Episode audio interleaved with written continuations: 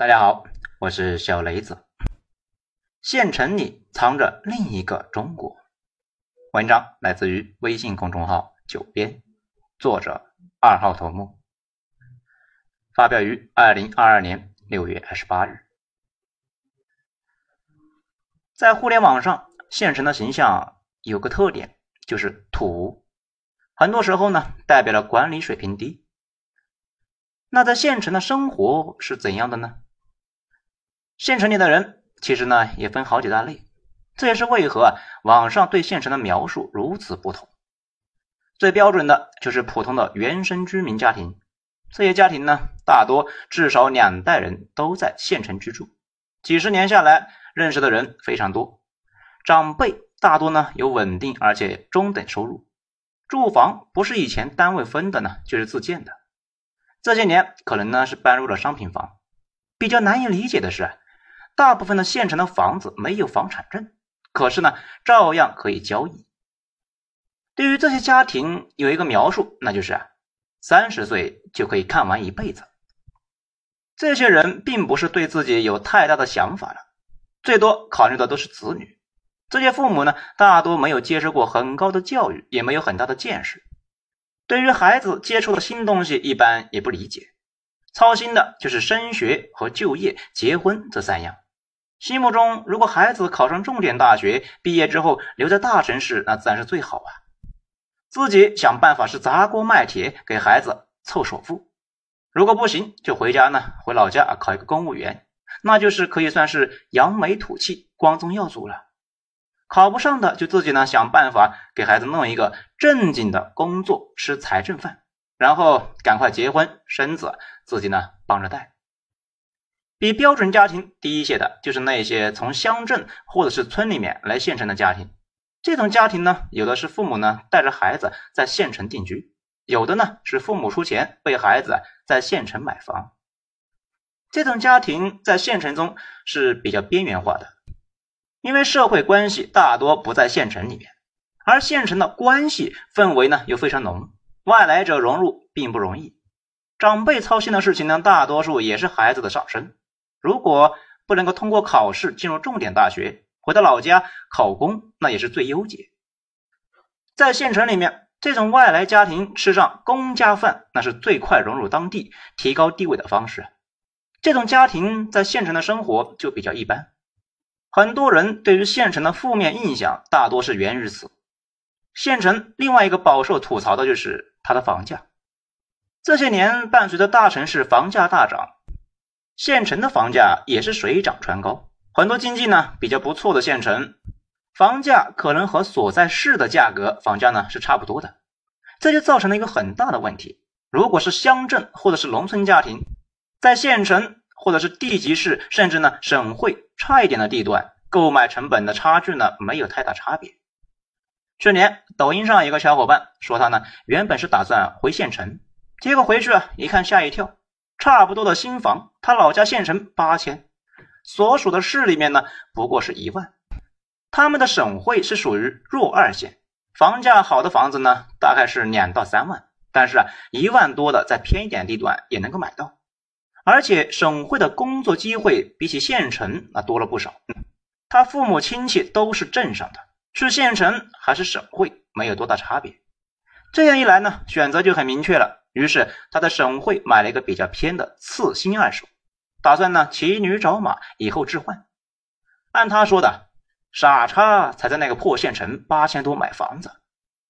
其实呢，本来县城的房子并不贵，但是啊二零一六年前后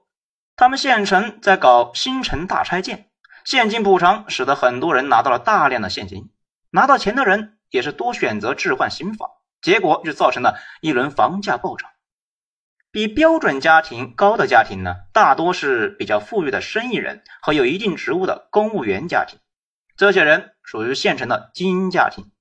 不但有较高的经济和社会地位，而且拥有覆盖全县的社交圈子。这种家庭的生活那就比较好了，基本上可以用爽到飞起来形容。很多人回到县城发现啊，生活简单又美好，大多也是因为啊，家庭条件在当地就属于呢比较优越的。精英家庭一般都会追求孩子呢获得更好的生活，如果在大城市会尽量买房，要是回到县城呢，努力为孩子通过关系弄到有编制的工作，那是第一选择，也就是啊考公务员，并且为孩子在后世发展中提供全力支持。这种家庭才有所谓的县城只要是大城市的一半收入就可以买买买，小镇青年那更愿意呢消费这些说法。在二零一零年，北大博士冯洪奇在以河南中部地区呢挂职的机会写了博士论文，也就是啊著名的中县干部。这篇文章在网上引起了长时间的热议。如果比精英家庭更好的条件，那就是当地大企业的老板和领导班子成员了。这种家庭子女呢，大多是不会留在县城里面，出国或者是在一线城市才是他们的选择。如果说有哪伙人最爱公务员，那无疑是县城人。在县城上班的和大城市呢有个很大的区别，就是相对啊可以选择的不多，只有不多种类的工作，以至于在县城呢很多人眼中只有两种工作，吃财政饭的和打工的。这里啊就要说到一个情况，就是之所以呢县城热衷于考公，一大原因就是县城中吃财政饭的人比例比较高，所以县城拥有相对完善的行政体系，公务员的数量呢非常多，而这里又是附近地区的资源集中区，医疗、教育资源非常集中，医生、老师这种事业编制呢也比较多，所以啊，在县城里面吃公家饭的人就很多。一般一个数十万的县有编制的公务员大概有两千人左右，其实呢，这点人只是啊正规公务员人数，要是加上、啊。参公人员和医院、学校这种事业编的话，可能就要超过六千，再加上人数不等的退休人员、公勤这种临时性的人员，一个县的财政养活的人数很容易超过一万。在这之外，银行、信用社、移动、联通这一类国有大企业员工啊，也被县城人认为是有正经工作。一万多人，相对于一个十几二十万的人的县城，比例啊就不低了的，甚至呢个别的地方高到离谱。比如啊曾经引起热议的佛坪县，县城常住八千人，两千多呢是在政府机关、事业单位上班或者是退休的。当然这么多人也不都在县城，下边的乡镇也有人吃财政饭，但是呢一般县城距离下边乡镇呢是很近的，这些人大多都是在县城安家，加上县城人和人的距离呢更近，所以啊，县城几乎是每个人都有吃财政饭的一个亲戚朋友，有接触才有比较。不论公务员还是事业编制，工作环境和待遇呢，比起县城大多数的工作那是要优越的，这就是县城追求考编的基础。好，咱们再来接着说一说县城的工作收入。这个呢，各地区的区别还是很大的。不过啊，比大城市那肯定是要低的，但是啊，也不能够简单的一对一的比较，就是呢，相同工作那才有可比性嘛。大城市很多收入很高的工作，在县城那是根本就不存在的，所以很多人说老家的人不知道自己做的是啥工作，却收入很高，觉得应该不是啥正经事啊，而且大概率不会持久，劝你呢尽快回来考个编制。总的来说呢，普通县城里面多数人的平均收入在两到三千之间，少量的工作有收入高的，不过呢比例很少，不算在内。而且县城的企业很多都是不太规范，各种金险的缴纳不规范，或者只交一两种，或者是缴纳基金数呢按照最低的标准来，甚至呢很多干脆就折现了。这方面一比，吃财政饭的优势就更加的明显了出来。因为这些人的收入是按照级别来定的，全国不同地区的差异没有那么大，再加上吃财政饭，各种金险一般呢都是会交齐的，缴纳的比例还是很高的，所以即使从经济角度来看，考公在县城那是一个划算的事情。一般的县城财政饭的收入呢比平均收入那还是要高的，即使拿到的工资和吃财政饭的人一样多，甚至呢更多一些，如果把缴纳的金险算上的话，它实际上你的收入呢比他的还是要少的。整体而言呢，只要能力、运气、情商都正常在线，不捅娄子也不天降猛男，一般在这条路上最后都差不多。干二十年大多呢能熬到一个科级啊，在县城里面呢对科级干部啊喜欢提一级叫处长。虽说很多呢只是待遇没有实际权利，但是啊已经在县城的圈子里面够用了呀。县城流动低，二十年下来基本上就没有不认识的人，有点小事都多少能够帮得上一点忙。而医生、教师之类的也是这样，积累年资和经验做到了主任医师或者是高级教师都不难。有人说县城里面的人对吃财政的人尊重，这更是合理啊。面对着一个看得见摸得着以后的处长或者是主任医生，当然是非常值得尊重。相比较起来，一个过年才从大城市回来几天的人，所谓月入多少多少万，这些白领呢，在县城里面的人看来啊，并没有什么了不起的，因为他们觉得你那玩意呢不一定能够持久，短时间赚得多有啥用啊？如果说你像东哥回老家那样成箱子的给乡亲们分钱啊，别说什么主任了、啊，就是亲爹也扔一边去了，大家肯定过来巴结你。这里呢要说一说县城的消费，一句话就是呢，中国物流如此发达，全国东西价格都差不多的。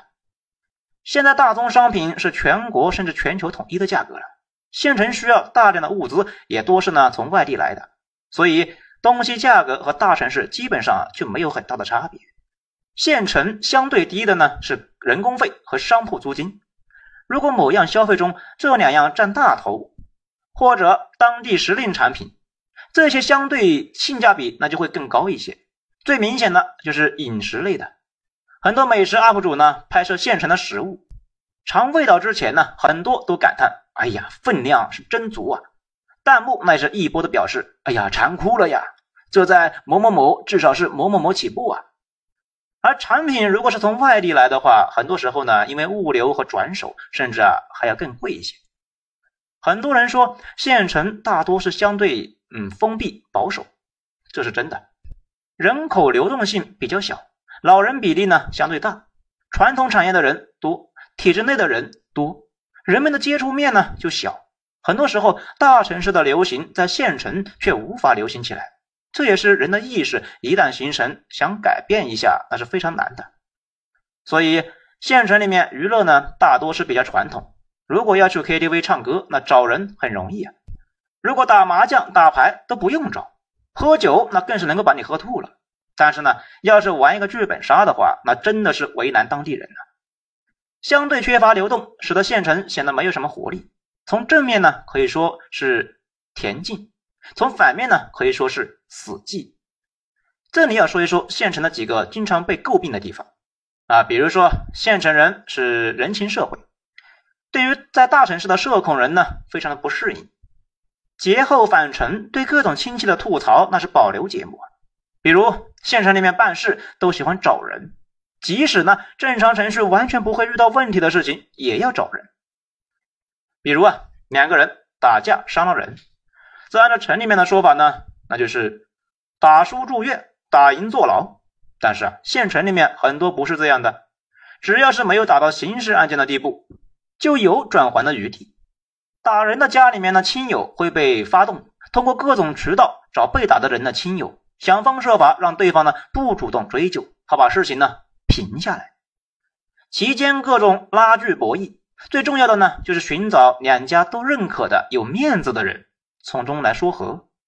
这个电影《教父》开头的经典场面，殡仪馆的老板来找老教父主持公道，老教父说啊，自从你生意好了之后，就不再和我来往，现在有事来找我，还和我提钱，要掏钱雇我帮你。县城里面呢，很多人和事也是如此，对某个人的一种极低的评价就是呢，平时不处人，有事啊找人帮忙，就大桌小桌的就摆了出来，结果呢一个来吃的都没有。而面对干部呢，尊重也源于此，潜规则的运行除了多数人认同，很重要的是啊，是发生的事情必须要有足够面子的人从中说和。首先，这个人呢要有值得大家认可的身份，然后做事公道，最好呢还要会说话，能够讲出道理，让大家信服。在现成的环境里面，最合适的身份呢自然是干部身份，特别是本地出身，大家都认识，长期在当地担任一定职务啊，当然这个职务呢并不是要很高，然后说话做事有水平的人。咱们前面也说了，县城里面吃公家饭的比例高，干部呢也多，比起有钱人，大家都比较认可这些人。干部工作稳定，收入比较高，受大家的尊重，手里面呢又有权力可以帮人，这使得县城里面呢对于吃公家饭如此向往。有小伙伴呢可能就会问了呀，这县城里面有哪些发财机会呢？其实呢，在县城里面怎么成为富翁和大城市啊差不多，多数都是依靠运气、胆量、谋划来实现的。大城市有的东西如果有利润呢，很快在县城里面就会出现。如果你发现某个东西在老家县城没有出现，第一反应千万不要是去填补下层空白市场，因为很可能呢这个东西啊不适合当地的情况，特别是可能因为你不在当地才不知道的原因，贸然想当然的一下踩进去，很可能发现是个大坑。而且县城里面人呢还会奇怪，这么明显的大坑咋掉下去的？怕不是瞎呀？啊，真是双重打击啊！咱们亲眼见过的就不限于呢在县城卖 J K、 卖手办、卖安德鲁雕、开卡油店、开密室逃脱等等等等，大多呢都是热闹几天，然后啊因为没有足够的客户，很快就垮掉了。不过县城一般都有大城市的平替，也就是呢廉价版本的各种东西。奶茶在大城市里面二三十块钱一杯，在县城里面八块，只是呢里面既没有奶也没有茶，都是味精和糖勾兑的，大家依旧是乐此不疲。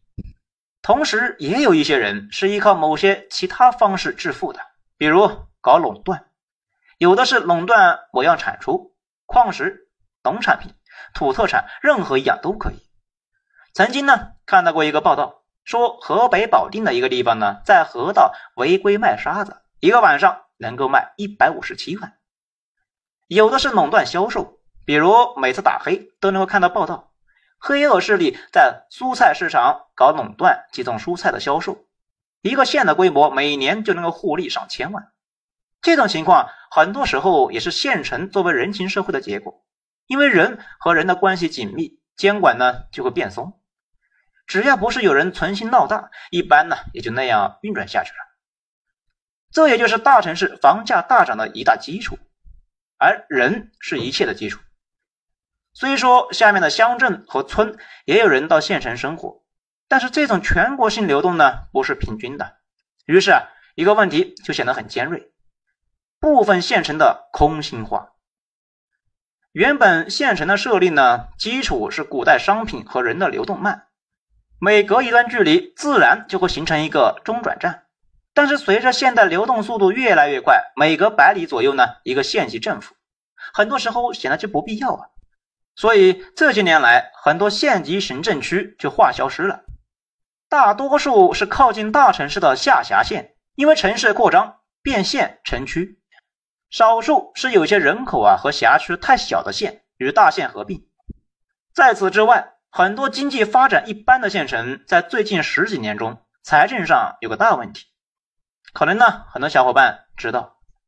分税之后地方和中央的财政权责不均，中央通过转移支付平衡各地的财政，全中国除了几个发达省份，财政收入呢都比中央转移支付呢还要低，相对很多县城的财政压力那就更大了，因为国家的转移支付到了省里大多呢是优先发展省会和重点城市，分到县里的资金呢一般只够保证政府的日常运转，如果要发展经济就必须要更多的资金，但是大多数的县的资金是不足的，没有资金就无法发展，不发展经济呢就没有更多的财政收入，这就成了一个循环。于是啊很多县政府在这些年里面大量的发行了地方债，因为行政级别低嘛，县城发行债券的数量呢是有限的，于是县城通过各种投资公司来筹款，这些钱利息呢比普通的债券高很多。咱们呢曾经呢见过一个最高年化 百分之一十七 的证券项目，说明是中部的一个县城头改造当地的设施。如此夸张的利息后来啊果然延期了。整体而言，只有一小部分的县城那发展了起来，走上了正循环。很多县城花了大量的钱，最后啊只是把城建呢给搞了上去，自身产业却没有发展。钱花了没有产生效益，最后呢等于是白白浪费掉了。甚至资金不足，没有完工，留下一大堆的烂尾工程。但是呢，借的钱是要还的，这就使得很多县的财政呢非常紧张，甚至啊，全年财政收入连借款的利息都不够啊。这几年因为地方债到期无法偿还，时不时有暴雷的新闻，将来也是个大麻烦。咱们之前呢说过一篇，鹤岗化可能是大部分小城市的秘密。对于大部分县城，咱们呢也是这个判断。大家呢应该有种感受，我国的剧烈城市化这两年开始明显减慢了，尤其是疫情之后，可能更多的人重新思考人生和社会，对大城市呢可能没有那么憧憬了，甚至呢有不少人带着一二线的积蓄呢回县城待着了，只是啊不知道他们能不能够适应。而大城市高昂的房价让太多的学历不占优势的小镇青年大概率呢得回县城去，这样一来一回，今后可能会倾向于稳定，整个社会格局也慢慢的定下来。财富总量上差距呢肯定是越来越大，生活质量方面差距呢却不会太大。其实现在大家应该有感触啊，小地方跟大城市的生活呢差距并不大，基本上啊大城市用啥他们呢也用啥，可能差别的是你用大品牌，他们使用的是质量可靠价格便宜没有品牌的同质化产品。我们呢回老家去就有个感触啊，北京有啥咱们那边就有啥，不过啊都是低配版本。不过成熟社会呢就是这样，给每个人一个合适的生态位，既可以去大城市拼一把，也可以去县城里面过稳定的生活，每个人都能够找到自己的位置，只要心态调整好，每个人都能够过得挺不错的。好，今天内容以上，喜欢的话感谢大家给一个五星评价。我是小雷子，咱们精彩下章接着说。